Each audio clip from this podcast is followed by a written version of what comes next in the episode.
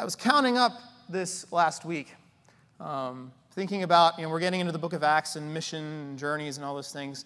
And I realized I have been in my lifetime on 31 different mission trips, which sounds like a lot, but when you do youth group ministry, you get at least 2 a year with middle school and high school. So they add up pretty quickly over the years. But 31 trips. 2 of those were adult mission trips. The rest of them were me taking students in some capacity, whether it's middle school, high school, or college. And 4 of those were out of the country. And it begs the question, why do we take, especially youth, but all of us, why do we take youth on mission when they're kids? Why do we take a 6th or 7th grader on a mission trip? Are they really going to be able to affect change in construction? Well, maybe not. But there's 2 main reasons why we do youth missions. The first is that we instill some level of service commitment in the life of young people. That as they grow up serving the Lord. And so that when we have those people become adults, that there is a built-in DNA of serving the people and the community and the world around us. That ought to be baked into who we are as followers of Christ, right? Jesus even models that for us with his own disciples. He serves them. He washes their feet. The whole of the Christian life is that we lower ourselves in status for the sake of others, and we serve them. But there's another reason that we take kids, and this is why we take them all around the areas, all around the different cities, states, countries, and it's so that we can have experiences of being immersed in different cultures. We want to be growing up in a sense of diversity. We want to know what it's like. And so for years, I've taken kids to super rural areas where the next Walmart is 2 hours away, and there hasn't been a traffic light for the last hour of driving, and you just hope that a tire doesn't blow because you can't call for help. Or to the most urban of scenarios, where we see urban poverty and the struggles that come with that and the type of lives that people lead in those situations. I've taken people to the Caribbean. I've taken people to Guatemala.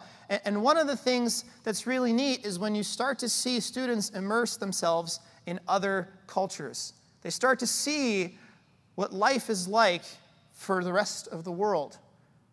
And it's not just a matter of we need to see the culture of poverty. People live on less than $1 a day. No, it's any kind of cultural change. One of my favorite things about mission trips is when you go worship in a different church and you start to see, wait, the way that we do worship at Stowe Pres isn't the way that God described in Genesis 1 when he created the world. Right? He made 7 days, and on the 8th day, he didn't really rest. He gave us the order of service for Presbyterian worship. No, right? You have a different way of doing things. There's a quote by Mark Twain in his book, The Innocents Abroad, and it says this: travel is fatal to prejudice, to bigotry, and to narrow-mindedness. And many of our people need it sorely on these accounts. Broad, wholesome, charitable views of men and things cannot be acquired by vegetating in one little corner of the earth all of one's lifetime. When we take our lives and we put them into other cultural contexts and we allow ourselves to see the way things work, it removes our prejudice, it removes our bigotry, and it also allows us to come home and reflect on how we live our lives and how we do things. I spent 4 years in an Anglican seminary, and if you know anything about Anglicans, they are hyper-liturgical people. Like every single word in the service is in a book that they read through responsively. It kind of sounds like drones, just amen, and then they canticle and chant, and it's super strange if you've come from this context here. But I'll tell you, there's some things that I picked up about the reality of how they worship and what they do that would probably serve us well. Right? We get into different cultural contexts, and it allows us to broaden our horizons. One of the biggest challenges as we get into this third movement of Acts is this clash of cultures. Right? We touched on it a little bit when 2 or 3 weeks ago, Paul was preaching on the whole idea of Peter and Cornelius and the gathering there with clean and unclean, and there's this idea of are foods supposed to be eaten or not eaten, and God says, I've made it clean so you can eat. And we start to see that as the church in Acts grows, increasingly it's moving beyond the Jewish people, and it's coming in contact with people that are nothing like those Jewish folks. And it's not just a question of faith and belief, it's a question of cultural practice. So much of the Jewish faith is centered around specific cultural practices. If you look in the Old Testament, those are the ceremonial laws, the things that God ordains for how specifically they are to do sacrifices and feasts and all the like, right? There's this massive cultural buildup. If you think you have family traditions, you haven't met an Old Testament Jewish family. Everything they do centers around tradition. And so this clash happens. And we're going to look at that today. Just for reference, here's where we're at in the book of Acts. Hey, it worked. We have three different sections. The first one is Jerusalem, right? We have Acts 1:8, where God says, "You will be my witnesses in Jerusalem, Judea, Samaria, ends of the earth." Today we are starting the kind of last section. And it's a little deceptive. I changed this graphic from last week. We're about halfway in the chapters of Acts. We're going to wrap it up in a couple weeks, but we're about halfway in the chapters of Acts, where we get to 13, and we now have a shift. They were just with the Jewish people. They were starting to branch out in section 2, and they were spending some time in Gentile territory. Last week we talked about the church in Antioch and its inception. It was kind of the first multicultural megachurch in some way. And today, we're going to move into this ends of the earth section, right? And one of the things you'll notice is that the Spirit is the one, again, that causes this change, right? The book of Acts is all about how God says, "You will do this." The people say, "Okay," and then they kind of don't do it, and God moves them, right? They don't leave Jerusalem. So God causes persecution, and the death of Stephen makes people scatter all over the region. That's how they get out of Jerusalem. And when they scatter, they start to talk about Jesus, and that's how other churches begin to pop up. This time around, the Holy Spirit actually just comes to them directly and tells them what they are to do. And when you're a church gathered and the Holy Spirit shows up in your room and says, "Do this," well, you're probably going to do it because it's terrifying, right? And so let's start this up. Barnabas and Paul are selected to go on this missionary journey. In the very beginning of the 13th chapter of Acts, they're sitting in Antioch, they're all worshiping and praising God together, and the Spirit comes and he says, "Set apart for me both Barnabas and Paul for the work to which I have called them." And that work is to be on mission. And so this is, if you're wondering, how do we get mission trips? This is the very first mission trip that we get in Scripture. And so they go. And so this morning, I want to look at a couple different stops that they make and see how the dynamics of the Jewish and Gentile culture play together. And I think we can learn something from that about how we as a church ought to think and conduct ourselves in the world in which we find ourselves. So let's read together. The first section is this. It's Acts 13, 4 through 12. It's the first place they go. "So being sent out by the Holy Spirit, they went down to Seleucia, and from there they sailed to Cyprus. And when they had arrived at Salamis, they proclaimed the word of God in the synagogues of the Jews. And they had John to assist them. When they had gone through the whole island as far as Paphos, they came upon a certain magician, a Jewish false prophet named Bar-Jesus." It's a great name, by the way, if you're going to be a false prophet. Just Bar-Jesus. "He was with the proconsul Sergius Paulus and a man of intelligence who summoned Barnabas and Saul and sought to hear the word of God." So Sergius is the proconsul of this place, and he's hearing about these two guys preaching the gospel, and he wants to hear more, so he summons them. Verse 8, "But Elymas the magician, for that is the meaning of his name," same guy as Bar-Jesus, "opposed them, seeking to turn the proconsul away from the faith. But Saul, who was also called Paul, filled with the Holy Spirit, looked intently at him and said, 'You son of the devil,'" be terrifying to have Paul call you that, "'you enemy of all righteousness, full of all deceit and villainy, will you not stop at making crooked the straight paths of the Lord? And now behold, the hand of the Lord is upon you, and you will be blind and unable to see the sun for a time.' And immediately a mist and darkness fell upon him, and he went about seeking people to lead him by the hand. And then the proconsul believed when he saw what had occurred, for he was astonished at the teaching of the Lord." So they come to this guy. He wants to hear more. They get in front of him. They share the gospel. Everything's going well. And this Bar-Jesus magician starts to stir up trouble. He says, "Wait a minute. I don't buy anything that you're saying. And proconsul, you shouldn't either." Why would he do this? It's pretty simple. He is a man of powerful standing. This guy has had the ear and sat at the right hand of this proconsul for a very long time. The message of the gospel contradicts everything that he has said. If Sergius believes Paul and Barnabas' story is the gospel story, if he gets on board, it jeopardizes this guy's powerful place. His position is at risk. And so he does what any sane, sinful man would do. He starts to belittle the gospel in order to hold on to his holy huddle of power.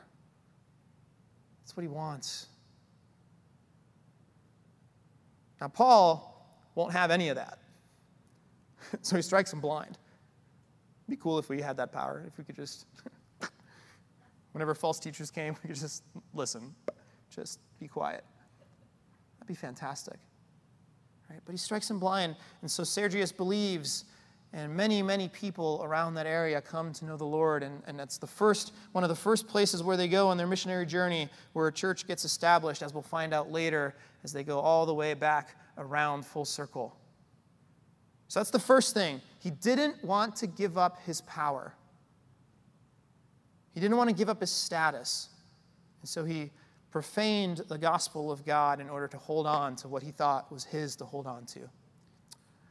So they leave there, and then they go to Antioch. Now, don't confuse the two. There is Syrian Antioch, the megachurch we talked about last week, and then there is Antioch, Pisidian Antioch, which is kind of in modern-day Turkey.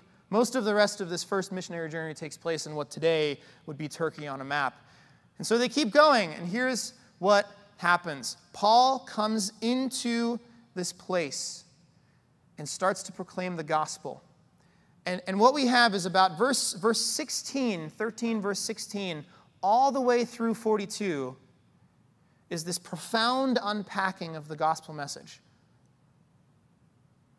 It's this long-winded explanation of the gospel. And one of the things we find is that throughout the book of Acts, this happens all the time. When people say, tell me the gospel, today we think about, well, Jesus died for you on the cross so that you could have eternal life. And if you pray the sinner's prayer and you forgive us and you believe in your heart then that Christ is Lord, then you can be saved. That took me, what, 10 seconds?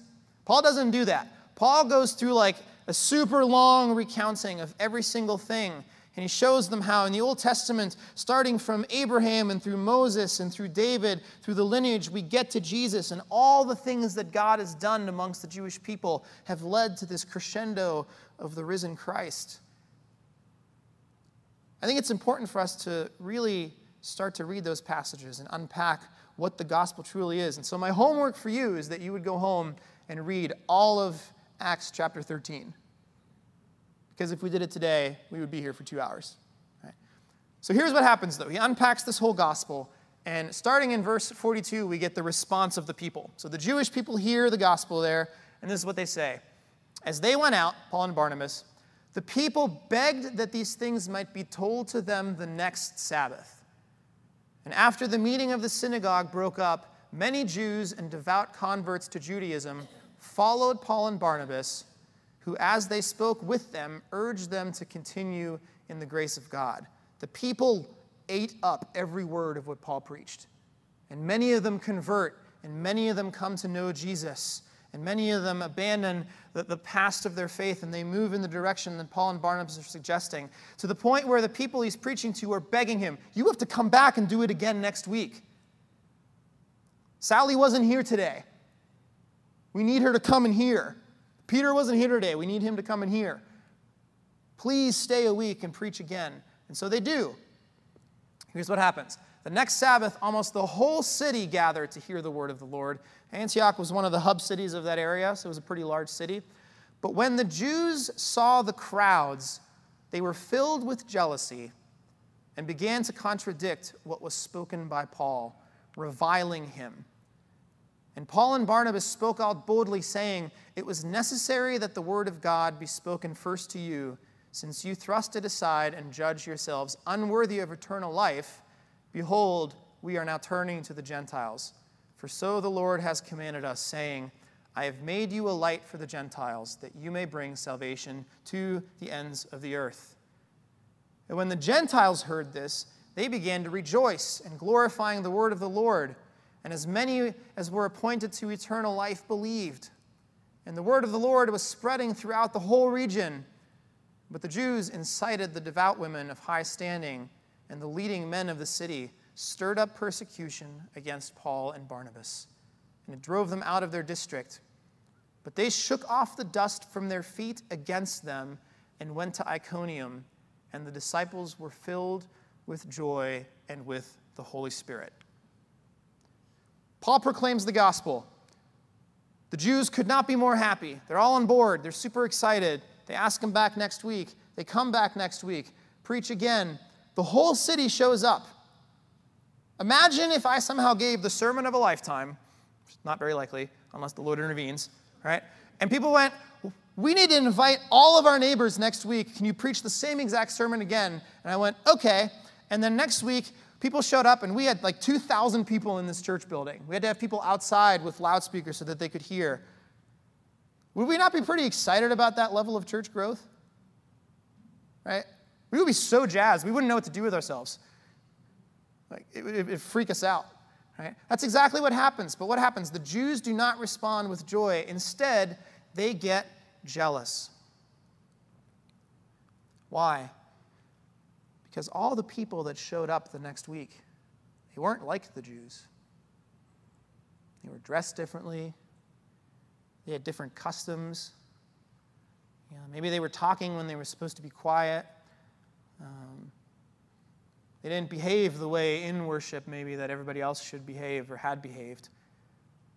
And all of a sudden, man, the church looks a lot different than it did last week. I'm not sure if we like that. I liked it better when it was just us and our way of doing things. There's more of them than there are of us. Is this going to change the whole? Is this not going to be like our church the way it was anymore? Is it going to be different now? I don't know. I think it'd better be if they just went home. And so they stir up trouble and division, and they even start to go after Paul and Barnabas. And then it tells us that Paul and Barnabas left the city, and they shook the dust off. There was this custom when the Jews would enter the Holy Land, that before they entered, they would shake the dust off their feet before they entered so that they wouldn't carry any uncleanliness to God's holy place. And so by Paul and Barnabas shaking off the dust as they leave, what they're essentially saying is, we're shaking off any of whatever that just was. Paul and Barnabas are condemning them in the harshest terms. That's why it says they shook off the dust at them. It was a clear statement of, this isn't what we're about. We're excited that many people want to come and know and hear of the Lord. And if they're a little different than us, well, that's great. So long as they are willing to obey the gospel of Christ, that's all that matters. I don't care how they dress or how they talk, or like it's fine. Just come. And if you're going to stand in the way of that, well, then bye. And they leave. And this is a passage that continues to repeat as they keep going to other places. This is the next place. They go to a place called Iconium. And when they get there, the same kind of pattern happens. The Jews there start to incite division.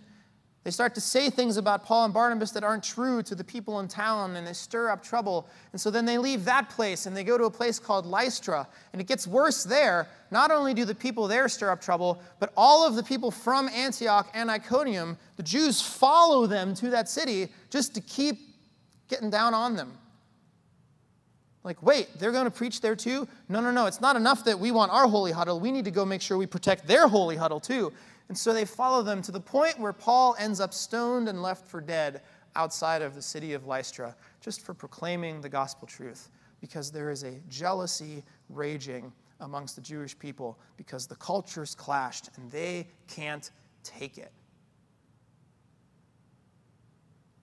And Paul and Barnabas will have none of it. What do? He picks himself up, half dead, heals a little bit, and he then goes through all the cities we just mentioned in reverse. And he comes back to the people that he's preached to. First he goes to Lystra, then Iconium, then Antioch. He kind of does the whole gamut.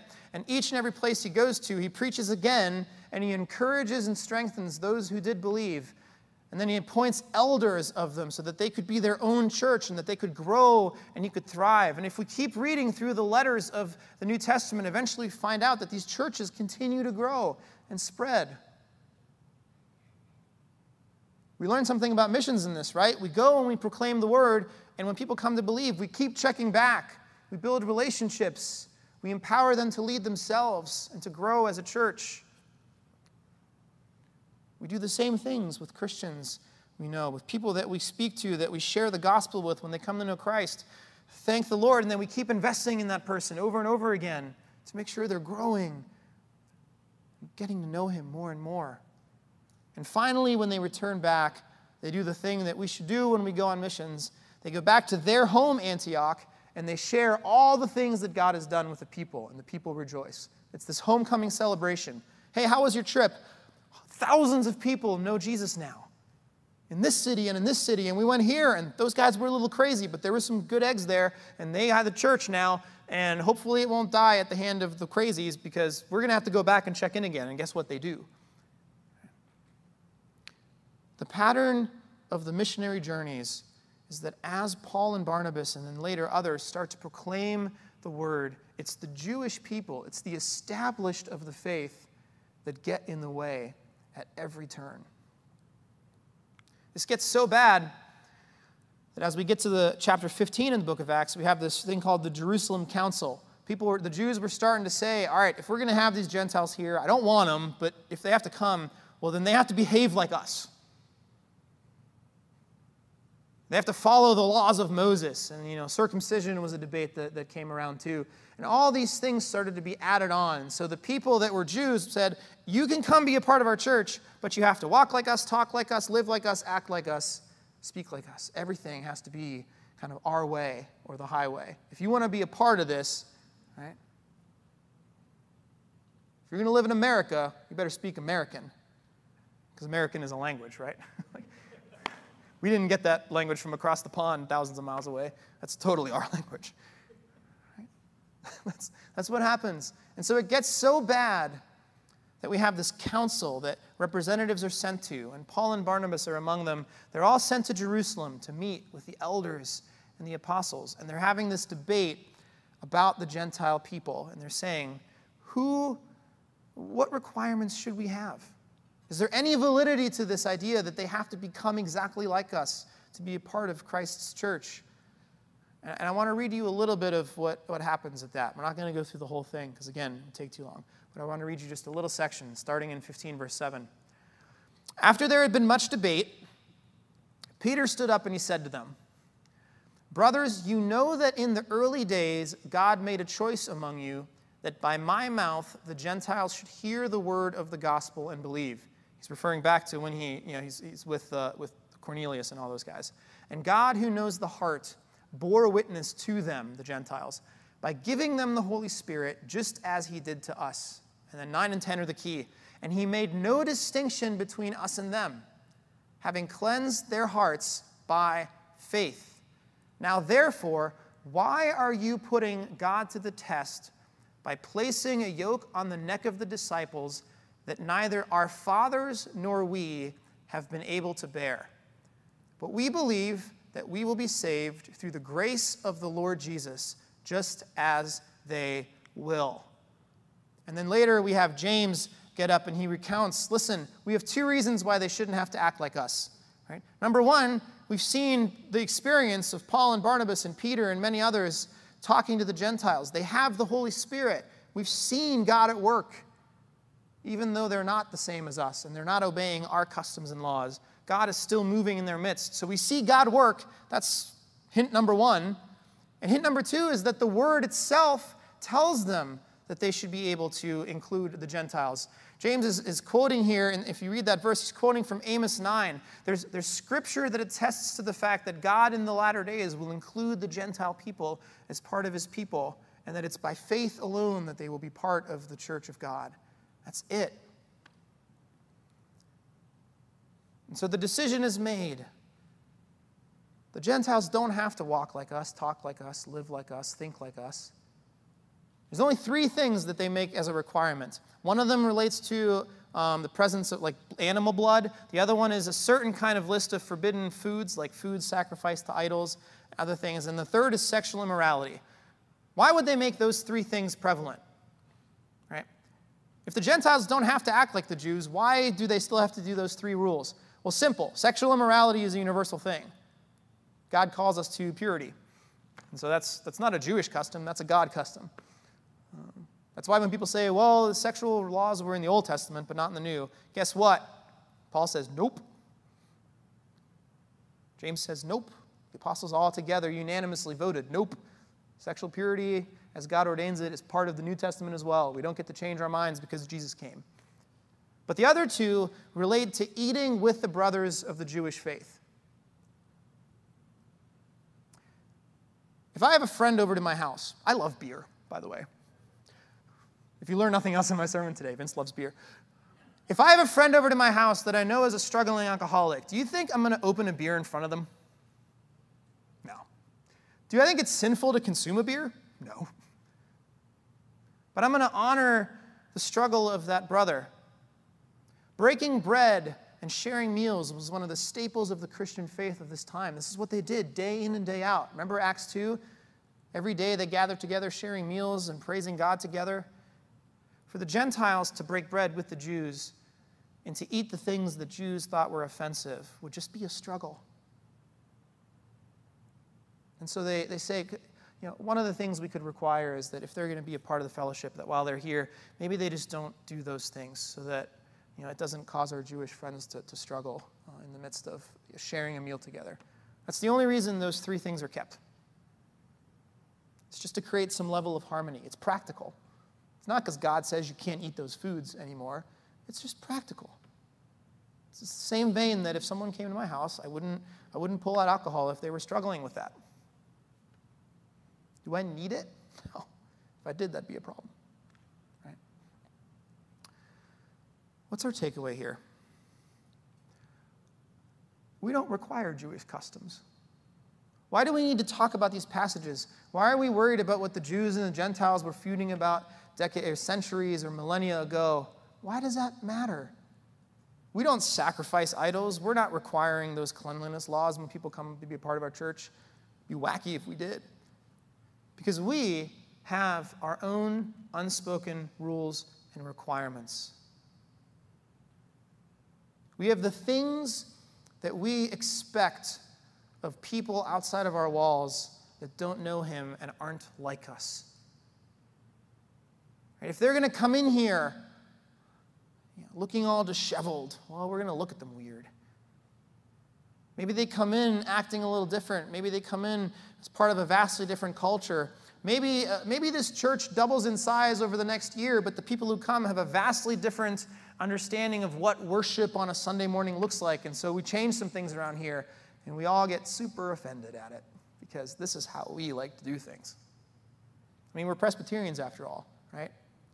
How many Presbyterians does it take to change a light bulb? Change? We don't change.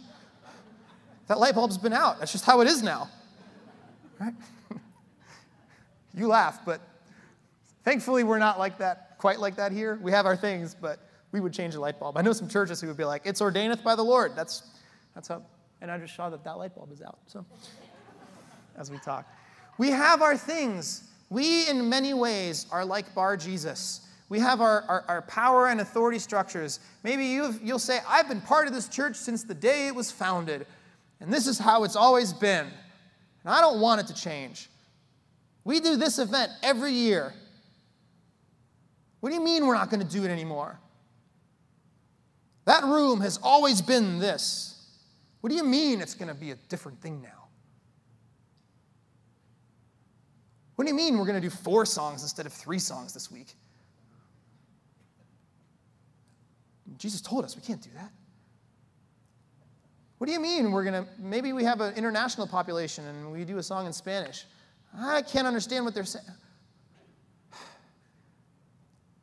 We have all these things that we want to hold on to, that we want to have in power. And just like Bar-Jesus, who wants to hold on to his authority structure, maybe you're gifted at something in this church, and you've been volunteering in a certain area for years and years, and someone might come along that's way better at it than you are.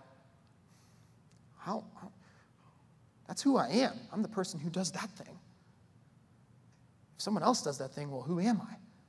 Well, you're a brother or sister in Christ who's part of the worshiping community of God and a fellowship of Stowe Presbyterian Church. It doesn't matter what you do. Right? But we don't want to give up of our identities. Just like the people in Pisidian Antioch, we don't want things to change. And here's the reality. The Lord tells us that outside of these walls, there are a people that in many ways aren't like us. They don't think like us. They don't talk like us. They don't act like us. They have a very different understanding of the world. And I can tell you right now, the way that church happens, they're not going to want to come and be a part of it. We must be willing to adapt. We must be willing to lay down the things that we desire. Now, don't get me wrong. I'm not saying we cater to the world when it comes to church. There are things that God says about how worship is to happen and how we are to live. We don't compromise on the things the Word proclaims. But that's not the problem in Acts. The problem is that they don't want to compromise on the things that they have set up. Right? There's stuff we do in church because God commands us to, and there's stuff that we do in church because it's the way we've always done it and it makes us feel happy. And that latter part has got to go. It cannot stay if we're going to continue on. One of my favorite kind of church slogans, you know, I've been part of more mission, vision, value, statement kind of things than I can count. But one of my favorite ones was, it's no longer their mission statement now, but it was when I was serving there, Memorial Park Church in Pittsburgh. They have this phrase that says they are to proclaim the never-changing word to an ever-changing world. And part of the outflowing of that was, we will do whatever we must do, so long as it lines up with what Scripture commands us, right? So long as it doesn't go against the Word of God. Anything to reach the ever-changing world. And the implication is that the world is ever-changing. So they constantly would look, we're going to adapt to be like this now. We find ourselves in a neighborhood that thinks this way. Here we go. People want to gather on this day instead of this day? We'll do it. We want to shuffle around ministries in the way they're supposed to function? We'll do it. Whatever we have to do as a church so that more people outside of these walls will come to know him as their Lord and Savior and come to be a part of the worshiping community of God's body, we will do it. If I have to sing songs that are weird, I don't care. If the whole order of the service has to flip upside down, so long as it stays in line with what God prescribes for worship, I'm okay with it. We have to be nimble and willing to change our ways, to lay our own desires and needs down so that people might come to know him. Last week we talked about the first place where that really happened, where the Jewish people said, yeah, come on in. And it blew up. You want to know how the church grows? It's when we lay down our own selfish desires, when we actually think of this place as a center for mission from which we go out and gather in the lost. And we proclaim the gospel of Christ and how it changes absolutely everything, and we don't compromise on the message one little bit. But we serve in whatever ways we're able. We love in whatever ways we're able. We invest in the lives of people, and we bring them here, and we make sure that this is a place that welcomes them, where anyone can walk in the door and feel welcomed and challenged by the gospel of Christ that invites us in and says, come in, I will change your heart. I will make you a new creation. The only thing that people outside of these walls should have to conform to is the gospel itself, just like us. Let's pray. Father, we thank you. We thank you for the hard words of the book of Acts. These things are easy to talk about and challenge us with, but hard to carry out.